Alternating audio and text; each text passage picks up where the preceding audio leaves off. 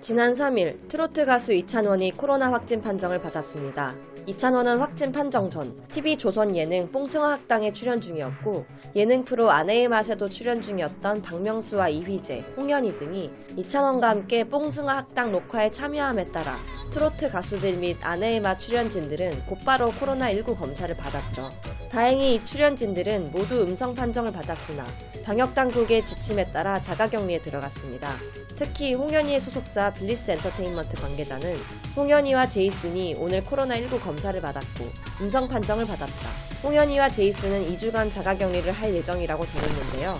이에 홍현희가 출연하는 아내의 맛은 스페셜 방송으로 대체됐으며 이찬원이 출연하는 뽕숭아 학당 역시 미스터 트롯 2 D-1 특집 트롯 연대기로 긴급 대체 편성이 됐죠. 그리고 2주가 지난 뒤 음성 판정을 받았던 연예인들은 하나둘씩 다시 활동을 시작했으며 두 방송 모두 다시 촬영을 재개했습니다.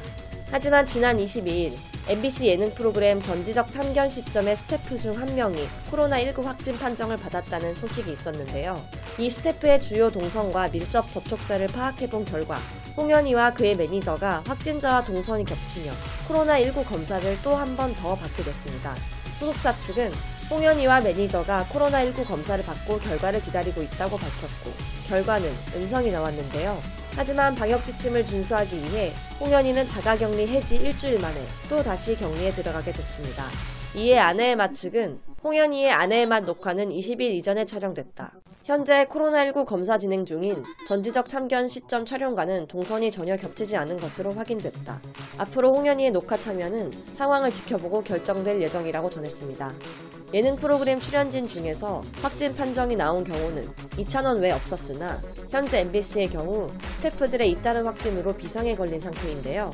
앞서 18일에는 선을 넘는 녀석들 조연출이 확진 판정을 받았습니다. 이 조연출은 편집을 담당하는 내부 인력으로 알려졌으며 다행히 출연진인 전현무, 유병재와의 접촉은 없었는데요. 하지만 녹화는 즉시 취소됐으며 MBC 측은 확진자의 사내 동선을 파악하여 해당 공간의 긴급 폐쇄 조치 및 방역을 실시했습니다.